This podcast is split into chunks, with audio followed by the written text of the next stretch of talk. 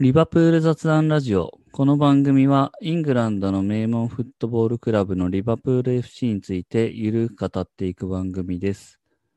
LFC ラボの拓也です。今回から2回に分けてどうなるリバプールのセンターバック問題ということで、グラッドさん、イタツさん、トリコレッツさんの3人と一緒にあれこれ話をしていく回をお送りしていきます。今回はまず前編ということで、えーお送りしていきます。では、本編をどうぞ。では、えー早速ですが、この間の、えー11月11日ぐらいですかね。イングランド代表の練習中に、えージョー・ゴメスが怪我をしてしまったという青ざめるニュースが 入ってきまして、で、結局、えー左足、左膝を手術して、今季の大部分をまあ欠場する見込みだというところで、そもそもまあファンダイクがシーズンアウトで、まあファビーニョもまあ怪我していて、アレクサンダー・アーノルドもこの間のシティ戦で4週間ぐらいの怪我ですかね。っていうところで、最終ラインに負傷者が続出というところで、まあ、これを、この緊急事態をどうやりくりしていくかっていうところを今日話していければなというところですが、まあセンターバックといえばトリコさんですが、今のこの現状いかがですか？えーっと、まあ単純にめちゃめちゃやばいですよね。本職が、えー怪我がちなマティップしかいないということで、うん。まあ、えーっと、もちろん若い選手たち、えーっと、を結構何人か起用してやりくりしてますけど、まあ少なくとも移籍マーケットが開くまではそれでどうにかせざるを得ないですし、うん、やっぱりセンターバックっていうポジションのちょっと特殊性から言って、なかなか、まあ、いなんですか、ヘンダーソンが入ったり、まあ今シーズンマティップもそも、えーっと、すみません、えーファビーニョもそもそもコンバートでやってますけど、はい。なかなかそう簡単にコンバートのできるポジションでもないので、そういう難しさもちょっとありますね。うん。そうですね。えーっと、まあ今、マティップと若手っていうところで、えー出てましたけど、今まあ残っていて使えるメンバーっていうのを改めてちょっとおさらいしてみましょうか。えーっと、じゃあ、えーっと、まあ、まずマティップ。はい。マティップですね。は、まあ、そうですね、非常にバランスの取れたセンターバックに、特に昨シーズンにかけてうん成長したと思っていて、えーっと、本当に怪我さえなければ、ワールドクラスというのが昨シーズンの印象だったんじゃないかなとうん。いうふうに思います。あのーまあ身長があるんですけど、それにそんなに頼ったスタイルというよりは、結構読みとか、距離、間合いの詰め方みたいなものが良くて、こう、ロングボールに対して相手との距離をすっと詰めてヘディングで弾き返したりとか、っていう守備的なところも上手くなっていきましたし、ファンダイクとのコンビネーションで補完性が出たというか、ダイクが後ろで構えて、マティップがその前潰しに行くみたいなコンビネーションも結構うまくいってたかなとうんいう感じですね。あとはやっぱりマティップの良さって結構攻撃面も魅力ですよね。はいはい。あの、まあ、長いボールの精度も高いですし、あの、ズバッと縦パスを蹴ることもできますし、自分で運ぶこともできるということで、結構その、ビルドアップ手詰まりになった時にマティップが解決してくれるようなシーンもあったので、そういうところも最近魅力ですね。うん。マティップの持ち上がりいいですよね。うん、やっぱりセンターバックが持って上がるって、今、まあどこも守備ブロックをちゃんと組んでくるチームが多いですから、その中で相手になんか選択を迫るというか、うんうんうん少しでもブロックを崩さなきゃいけない要素をもたらすことができるので、非常に今重要なプレーになってますね。うん。まあ、まずマティップですね。その他はどうでしょう？えっ、と、いいですか？僕が全部言っちゃって。はい、お願いします。そうですね。あとは、じゃあ、最近試合に出てる選手で言うと、まあ、リース・ウィリアムズとナット・フィリップス。はい。この二人になると思うんですが、うんうん。そうだな。まあ、ちょっとこの二人に関してそんなにたくさん試合数を見れてないので、ちょっと何とも言えない部分もあるんですけど、えっと、じゃあまず、えー、どうしようかな。ナット・フィリップスの方からはい。行くと、この前リーグ戦で1試合丸々うんうん出場していて、あの時は、まあ、マン・オブ・ザ・マッチにも選出されてましたけど、と結構安定した、えーパフォーマンスだったかなというふうに思います。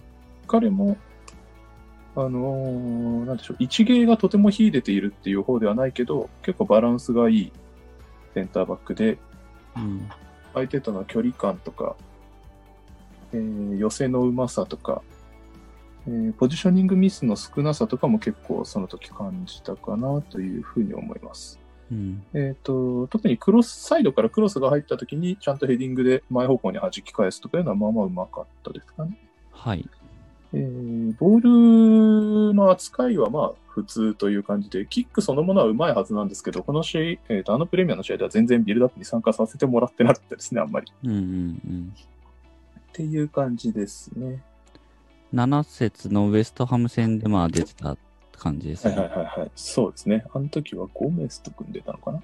そうですねうん。うん。背番号47番。ナット・フィリップス。で、次が、じゃあその46番かな？のリース・ウィリアムズ。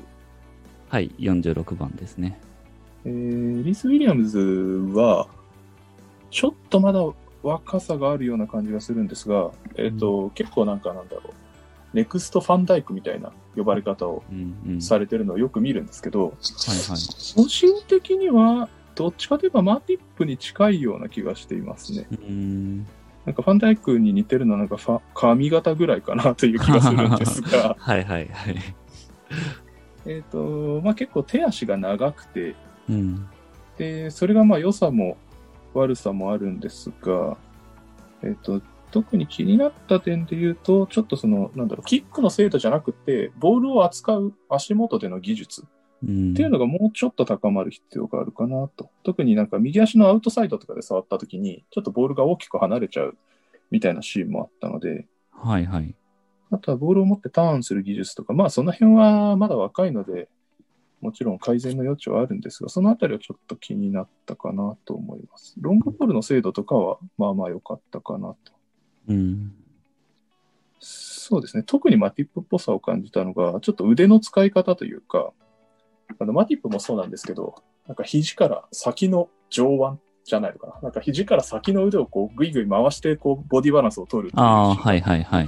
結構多いんですけど、それ多分なんか、まああんまり詳しくないんであれなんですけど、ちょっと無理にひねったりうん。して、体を痛める可能性が結構あるなというふうに思うので、ちょっとそれ気になりましたね。うんマティプはまあ確かになんか腕の使い方は結構特徴的な感じですよね。うん、すごいなんかねじりをが入ってるので、はい。ですかね。一応今出てる選手はこんな感じですか？はい。あとまあ、えーっと、プレシーズンとかでまあ出てたところでいくと、コウムティオ、はいフ。ァンデンベルフうん。あたりも、えーとまあメンバーにいるというところだと思いますが、質問箱に、えーっと質問が、えーっと来ている中で、一つ、えーファンデンベルフは今どのような状態なのでしょうか？争奪戦に勝ち獲得した期待の若手だったとは思いますが、今のチーム状況でも話を聞かないのでっていう、えーっと質問が来ていて、セップ君は今、どうですかね？うーん、難しい。そんなにまあちょっとそもそも彼のプレーをたくさん見れてるわけじゃないのであれなんですが、まあちょっと見た範囲で言うと、彼、えっとまあ身長は高いんですけど、その、身体能力勝負のタイプじゃないというか、もうちょっとこう、読みが良くって、ポジショニングが良くって、で相手のボールをインターセプトするような力に結構優れてるっていうのを、まあ、パッと見た時の印象なんですが、うん。そう考えると、まだちょっと体はできてないのかなといううん。ところじゃないかなってちょっと思いました。そうですね。さっき、えーっと、一発さんが調べてくれましたけど、アンダーの試合には結構出てるんですよね、直近でも。そうですね。U23 で4試合と U21 うんで2試合出ていて、まあちょっとこのリーグがどれだけのレベルかはわからないですけど、ちらっとハイライト見た感じも確かに線は細い感じでしたね。うん。で、まあただほとんどの試合で失点をしているので結構苦しい状況なのかなとは思います。はい。なるほど。多分、いろいろ、まあ、このチームじ状況なので、候補としては、多分、うん。当然クロップとかもうん。考えてはいると思うんですけど、まあ、入ってこないっていうことは、まだその線の細さ含めて実力の部分で難しいのかなっていうところですかね。そうですね。クロップもあんまり無理は選手に強いたくないタイプだと思うので、しっかうりんアカデミーで経験積んでほしいって思ってるんじゃないかなと。思いますそうですね。まだ18歳とかですかね。そうですね。うん17歳の段階で、えっ、と、150万ポンドとかでうん獲得しているので、まあ、相当破格だと思うんですよね。うん。ほまあ、ほとんどトップチームで出場してないので。でうんまあポテンシャルはかなりあると思うんですけど、今のリワールスカウト陣が目をつけるという。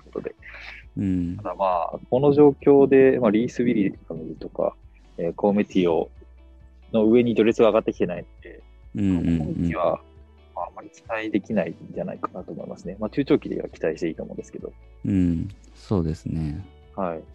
まあなので、今、まあ、上がったメンバー、プラス、まあ、ファビーニも帰ってくれば、センターバックでも、まあ、ある程度出るのかなっていうところですけど、そのあたりのメンバーで、えー、ひとまず、まあ、1月まではやっていかないといけないっていうところですね。そうですね。まあ、あと一応、えっ、と、これが何かな、テレグラフかな、記事に出ていて、これクロップが言ったのかちょっとわかんないですけど、まあ、あの、日本チームにはいろんなポジションできる選手がいるっていうことを言っていて、うんまあ、ワイナルデームとかヘンダーソンとかミルナーとか、はい。あのロバートソンもっていうことで、その辺が何試合かセンターバックをやることになる気はしますけどね。うん。ちなみにフリー、フリーエージェントっていう方法もあって、一応有名なところだと、ガライとアッシュリー・ウィリアムズが今フリーみたいですね。アッシュリー・ウィリアムズは、まあ、プレミアの経験もあるので、まあ、多少期待できます。ただ30代後半なので、そこを含めて、クロップが半年だけお願いみたいな、ちょっとかわいそうな契約はするのかっていうのはちょっと微妙なところですけど。うん。はいはい。あと、ヤンマーともフリーああ、そうでしたね。あ話題になってましたね。うん課題になってますね。効果を思い出しますね。こうか。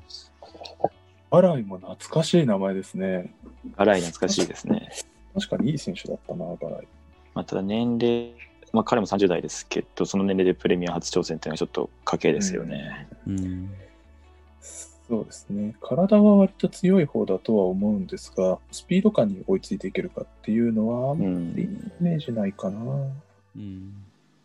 あとは、今選手取っちゃうと逆に選手枠埋まっちゃうので、多分、あの、冬に取らないってことになるので、うんまあちょっとそっちどっちに動くのかっていうのは、まあ、一個注目ポイントかなと思います。うん。えっ、と、ちょっと気になるのは、センターバックって、まあ一応みんなやろうと思えばできるんですけど、右と左の差が結構大きいと思っていて、右センターバックと左センターバックの。はいはい。特に、まあ、コーメッティオは確か左利きだと思うんですけど、あとみんな右利きで、で、その中で右、左センターバックができるかっていう問題なんですけど、要は。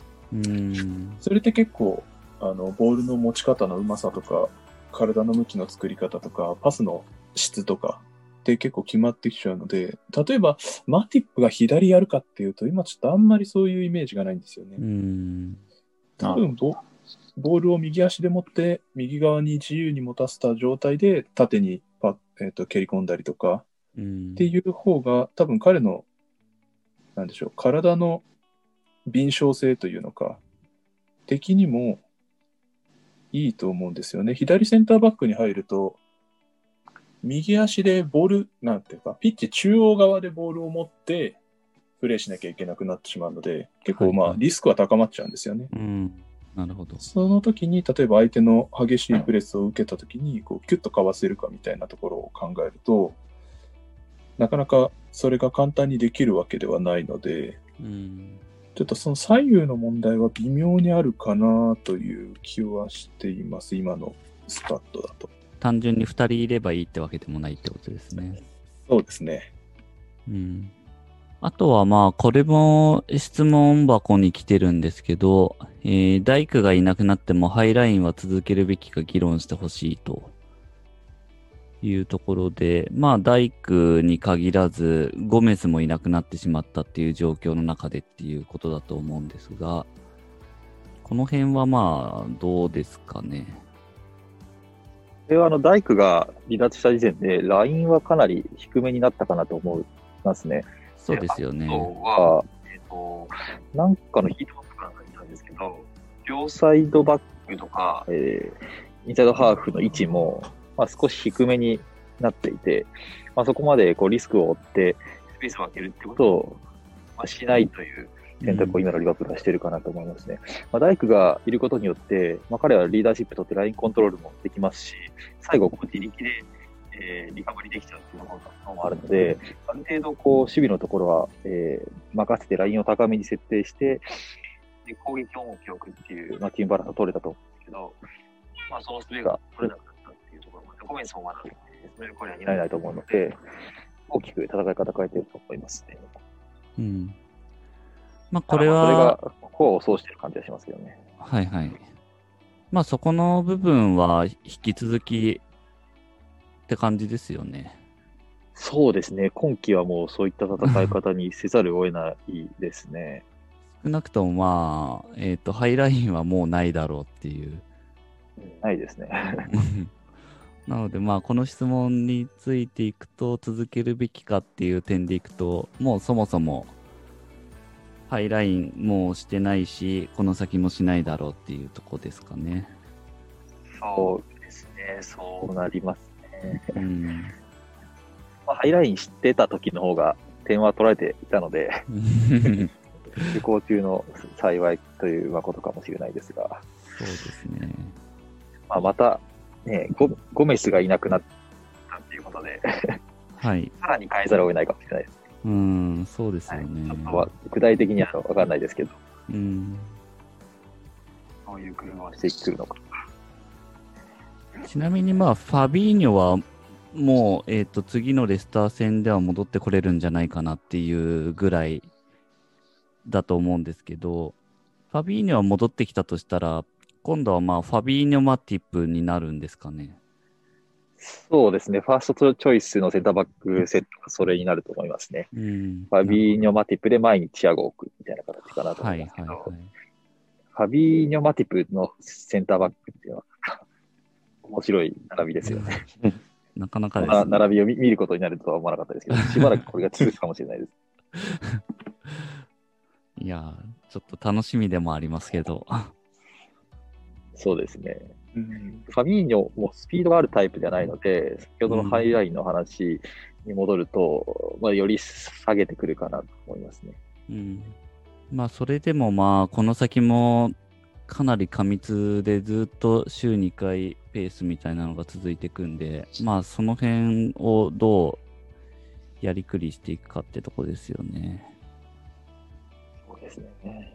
あアーノルドもまあ、4週間形でしたっけ ?4 かそうですね6週間みたいな形ですよね。はい。例えばさっきそのクロップがあの他にもいろんなポジションができる選手がいるって言っててはい。たっていうのを例えばそこで上がったロバートソンとかいう名前を考えると、でも4バックのセンターバックに入れるのはちょっとやっぱりロバートソン厳しいと思うので、うんうんまあ例えば3バック化うんは一つ現実的な手かなと思いますね。特にあのアーノルドが負傷しちゃったこともあり、はいはいはい。それも含めて3バックの例えば左にあ、えー、とロバートソン入れて、うんあの今のアーセナルでいうティアニーみたいな形でうんうん。攻撃時には左サイドバックになり、まあ、守備時には3バックの左みたいなうん形の運用にしていくのは一個あるかもしれないですね。なるほど。まあ、確かにそうするとミルナーとかは、まあ右の方に入ってみたいなうん。感じだったりするんですかね。そうですね。ワイナルドムもなんか昔3バックの左とかやってたことありますよね。ほんの一瞬ですけど。うん。エエムレジャンとワイナルドムがやってまし そうですね。た。何かが起きて。はい。はいはい。何かが起きて。じゃあめちゃめちゃ嫌そうでしたね。嫌そうなコメントしてましたよね。個人的には割と、はい。割と適性あると思ったんですけど、うん。まあでも、プレイヤーの、なんて言うんでしょう。メンタルとしては違いますよね。その時、ワイナルドムが言ってたのは、やっぱりこう、視野のアングルが全然違うっていううんの。で、その辺に慣れるのも、まず、やっぱりこう、一発で慣れるっていうわけにもいかないので、時間がかかるっていうのと、あとは、この間のファビーニョのプレーなんか見てても、中盤でプレイしてると、どうしてもボール食いつきたくなると思うんですよね、感覚的に。うん。うん。そのあたりは、あのスピード感の中で、まあ、自分で自分をコントロールしながらポジションを保ってプレーをし続けるっていうのは、まあかなり難易度高いと思うんですけど、まあ、その辺器用にこなせる選手が、まあ、他のチームと比べるとリバプールは多いので、うん。ファイナルで見るな含めて、まあ、3バック化っていうのもできなくはないですよね。うん。はい。ということで、どうなるリバプールのセンターバック問題の、まずは前編を今回はお送りしていきました。後編は、えー、移籍関連の話にもなりますので、そちらもお楽しみにしていただければと思います。では、また次回もよろしくお願いします。